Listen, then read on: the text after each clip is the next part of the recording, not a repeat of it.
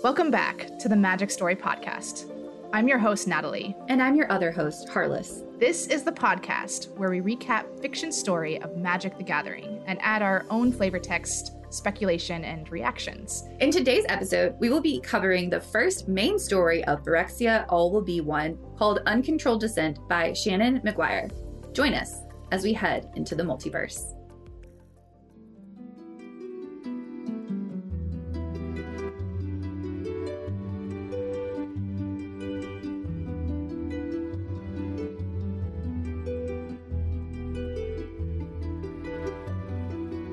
So, the last time we saw our planeswalkers, they were preparing to head to New Phyrexia to mount an attack. A really quick recap of the ending of season two, which was the Brothers' War. There was a Phyrexian attack on Urza's tower, while Teferi, Kaya, and Saheeli were trying to figure out the mysteries of the past in order to unlock a artifact called the Sylex, which potentially has the destructive power to be able to destroy the Phyrexians, which is why it's so important but there was a big uh, attack on Urza's tower. Uh, Elspeth and Jodah and Nissa and Wrenn and Seven had to mount a defensive, and they managed to hold them off. Partially because Planeswalker Tezzeret kind of was making things interesting and allowed them and and, and kind of called off his Phyrexian forces and allowed them to kind of have a reprieve moment. And that was when they reunited with Jace and Nahiri and a bunch of other planeswalkers at the very end of season two. And this is where they came up with the plan that they were going to launch an offensive attack on New Phyrexia itself and bring the Sylex with them. So that's where we start off our main story in season three. And this story starts off with Kaito. Kaito is a master ninja planeswalker from the plane of Kamigawa. He is an Asian male with a shaved head who mixes his telekinesis with technology. An example of this is his droid, Himoto, who is nicknamed Pompon. Pompon takes the shape of a Tanuki mask and fights alongside Kaito, but he can also use his telekinesis with his weapons. Now, Kaito wasn't sure what he expected on New Phyrexia. No one's ever seen a completed plane before, but he wasn't expecting this. A feeling like slamming into a wall of electrostatic wind. Not enough to do actual damage, but enough to disorient, to distract, and inevitably to steal consciousness away. And now that it had happened, he certainly hadn't been expecting New Phyrexia to look like one of the nicer tourist beaches of Kamigawa. Kaito sees this pristine white sand and it's just so pleasant. For a moment, he wonders if he should just relax and give in to it. As he sinks into the sand, something in his consciousness tells him to wake up, to snap out of it. He knows how dangerous Phyrexia is. That's why he's here in the first place. But the sand is just so pleasant, and he just doesn't have the desire to move until he feels small hands shake him and pull him into a sitting position. In his disorientation, he thrashes against the familiar grip until he feels a slap across his cheek, which brings him back to reality. It's the Wanderer, also known as the Emperor.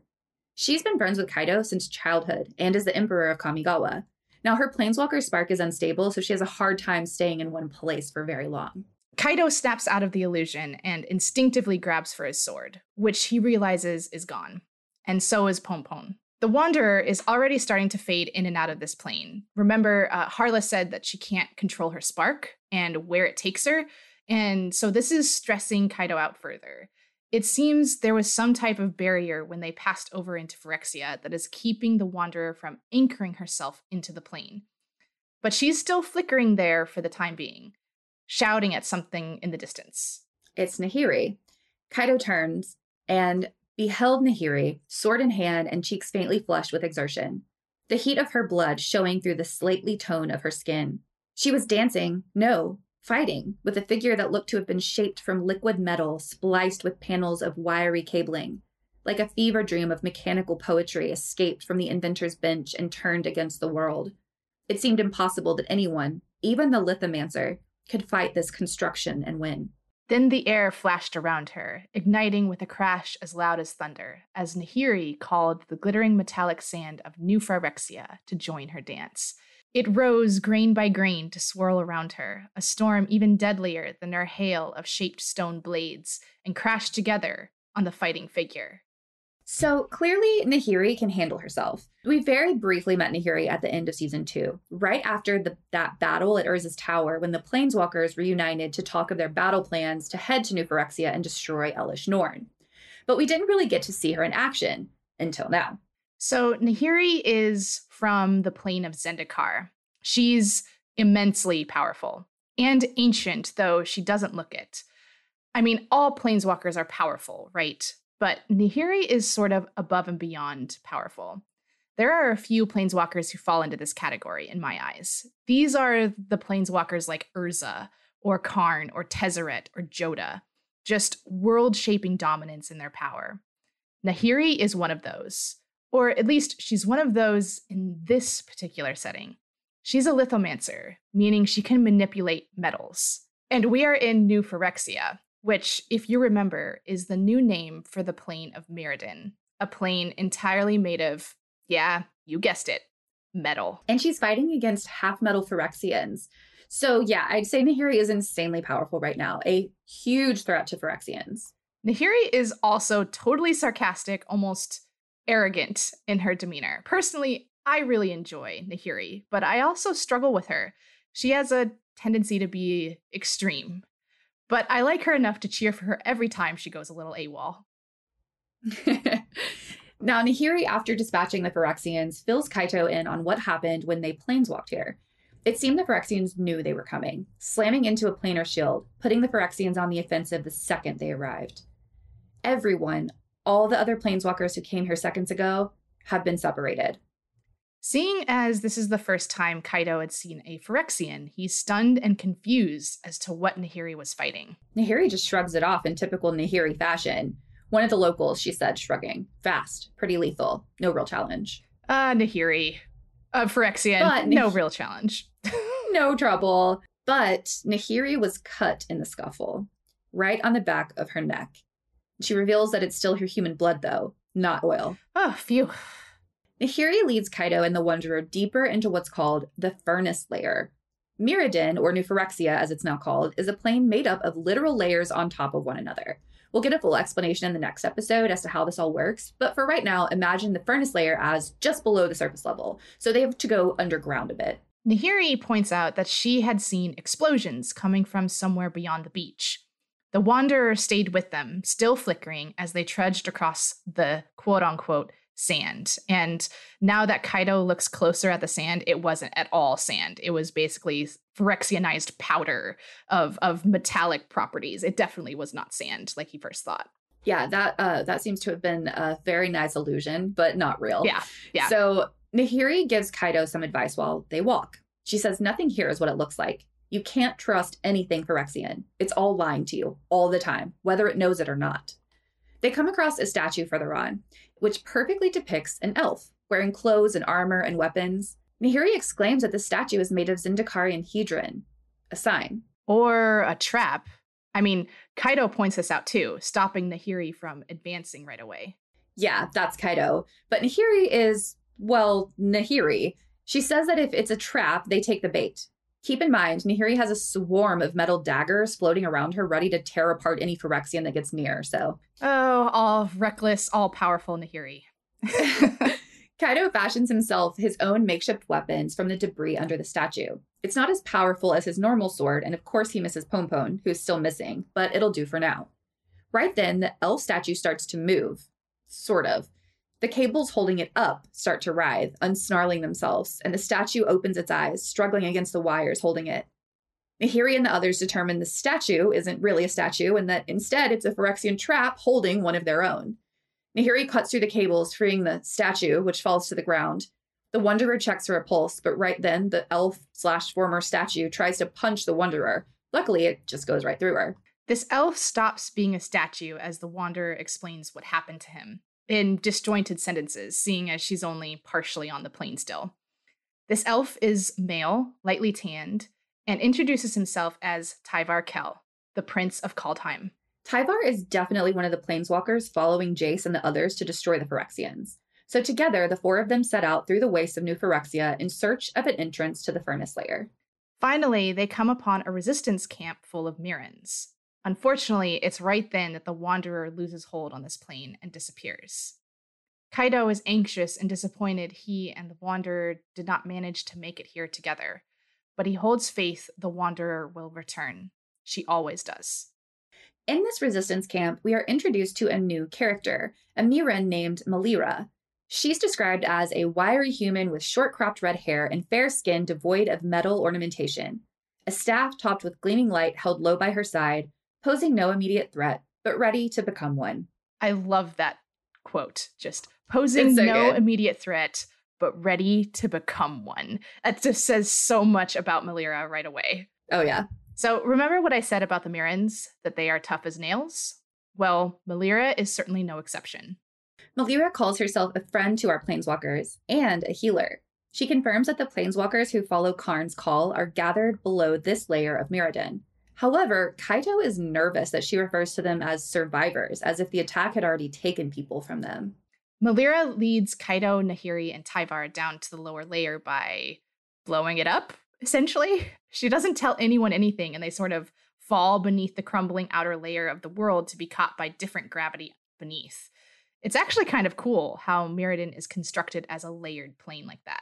And in the next episode, we actually dive a little deeper into that, so stay tuned for that. So, this layer that they descend into, Kaito is really rattled, by the way, by just being blown up and dropped into a cavern, is called the Mirrex, not quite the furnace layer. It's where the primary resistance is being gathered. And if you remember from our last episode with Naali, they were all stationed in the Mirrex. Mirrodin, what remained of it, was a wasteland beneath them, withered from lack of light, without even the alien beauty of the surface. If Phyrexia had done this to break the spirit of the resistance, they had probably come closer than anyone wanted to believe. Melira goes on to say that if you keep going down into the deeper layers of Mirrodin, there's always a new surprise waiting for you. At least they're predictable about it, Melira says. Everything wants to kill or complete you. No exceptions. Ooh, I'm nervous to see what the deeper layers look like. Oh, we will find out. Just you wait and see.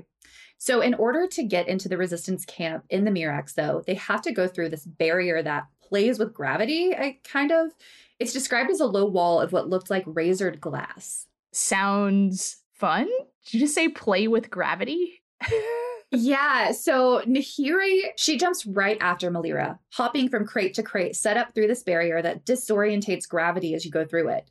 Kaito hesitates, but follows too, suddenly standing on the wall somehow in this sort of anti gravity barrier. I'll note that during all of this, Nahiri keeps playing with the bandage on the back of her neck, and Melira notices. Remember when Nahiri got cut at the beginning of this episode? Well, right after they get to the resistance camp, we switch to Nahiri's perspective. And no, Natalie, I'm going to stop you there. I don't want to hear it. Uh, I are you going to tell me that I'm something bad happens? I'm, I'm so Nahiri? sorry, Harless. No, Nahiri. so yeah, Nahiri hung back from the others to check on her bandage, and I quote for you: "Peeling back the bandage, she touched the surface beneath with delicate fingers and found no injury, only smooth skin and a short, slick protrusion that had no business growing there." As if her bones had decided to reshape themselves. She pulled her hand away with a hiss of dismay, somehow unsurprised to see that they gleamed with the same glistening oil as had tipped the spears of the Phyrexians. She was infected. She was already lost. No. And also, ooh, because. right? Having a growth on your body. It's also just like sounds Nahiri just like kind of brushes it off pretty pretty effortlessly, but I would be horrified to find something growing out of the back of my neck. Just yeah, ooh. like uh, it. I, I just can't imagine being like, oh well, there's another bone there. Uh, moving oh, on. Oh, oops. Uh, just let me put my bandage back on. Like, and that's on this bone sticking out. What? And that's kind of girl. What... Go to the doctor. that's kind of what Nahiri does. So she doesn't tell her companions, not yet. She kind of debates whether she should tell them anything. And she decides that she's still herself. She's still all there. She knows who she is. The the phyresis hasn't infected her fully yet. And so she just slaps that bandage back on. At the very end of the episode, she just resolves to carry on, to press onward. And that's just typical Nahiri. Yeah, but how much longer is she going to remain Nahiri though? Like she's being Phyrexianized. yeah, like this is the first time we're seeing it happen real time in in our podcast anyway. Uh, Ajani was a sleeper agent. He didn't know he was already infected, but Nahiri, this is different. She knows what's going to happen. Imagine if you were in Nahiri's shoes right now and had to like how would you just go forward with this knowledge, right? Yeah, I think, you know, I understand her kind of hiding it right now because they are just pressing forward. And she's like, They're okay, we're pressing forward. And I once before described Phyrexians as being this like ant colony that all kind of attack at once. You can't stop it, you can't control it. And that's what Nahiri's kind of feeling right now, I think, right? She can't stop that this is happening to her, but she can continue to press forward For as long as she can. Like like for as long as she possibly can. She's still can continue Nahiri. to be of service. yeah. And I think Yeah. I think Nahiri is just she's so steadfast and she's so stubborn that she's going to press on until the very, very end. And she's not really daunted by anything. I mean, she was the first to step into that anti-gravity weird thing that Kaito was like, "What is this?" yeah. But she's just Like like she can control "Whee, metal. She can make the floor come to her. you Yeah, know? and when she's a Like- lithomancer on a metal plane, Mm. I wonder if there's like this sense of in- invincibility, right? And it makes me wonder will Phyrexianization affect Nahiri the same way because she is a lithomancer? Will she have some sort of power over it? And I'm speculating here, like 100% guessing. But I wonder if she will have some sort of power over it that the others just don't have because of her innate magical ability. Um, I guess we'll just have to wait and see on that. Yeah, I mean, it's like a it's like putting a shark in water.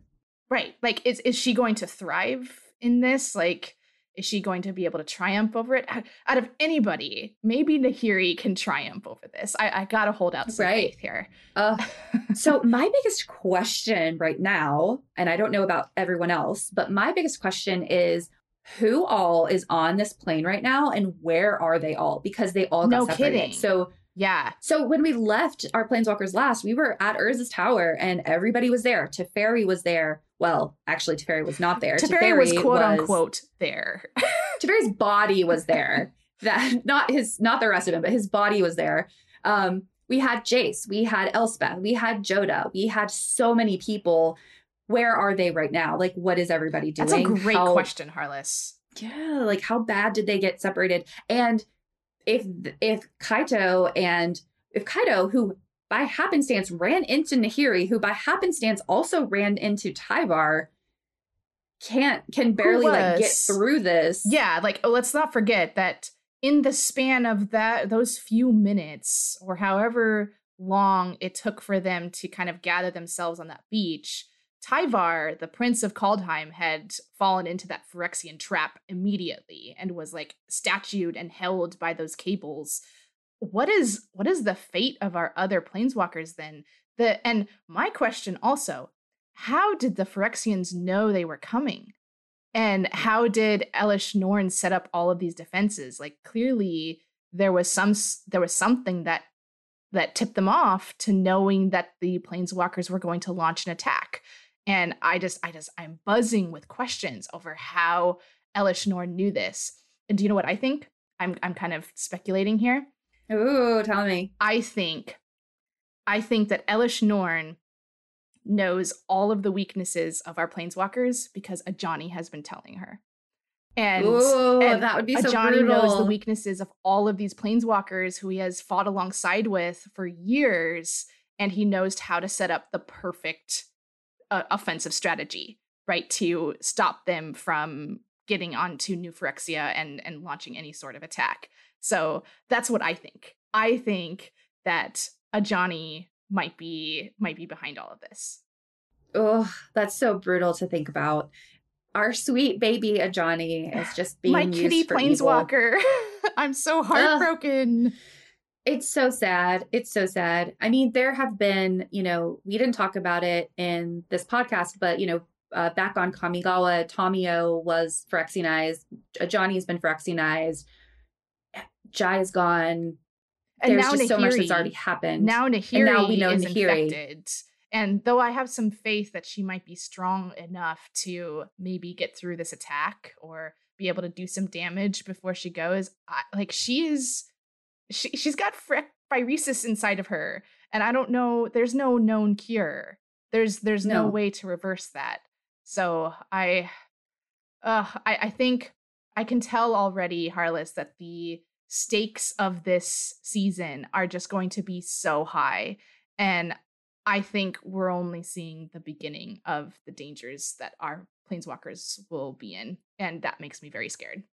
Yeah, I'm definitely nervous for our planeswalkers this season. They have found the Mirran resistance, but now they've got to go deeper into this this plane. So oh, we'll see oh, what oh, happens. Yeah, and Mirrodin as a plane, I'm so fascinated. I can't wait to dive into it next episode because I was fascinated. Um, and and for me, I didn't play the original Mirrodin block, so this is my first experience of seeing Mirrodin firsthand and understanding what this plane is, and it's so fascinating and so cool, and like these layers and stuff. And I think I think we're gonna get some really cool insight into Mirrodin, or AKA New Phyrexia, as we go into this season. I'm so excited. Me too. I really can't wait. It's going to be awesome. Well, I guess we'll just have to continue the season then. We are off to a very turbulent start already. I can't wait to read what happens next. As always, if you want to read ahead and find out what happens, you can read up on this story and so much more at mtgstory.com. We'll see you next time on the Magic Story podcast as we continue the story of Phyrexia. All will be one. Until then, have, have a, magical, magical day. day.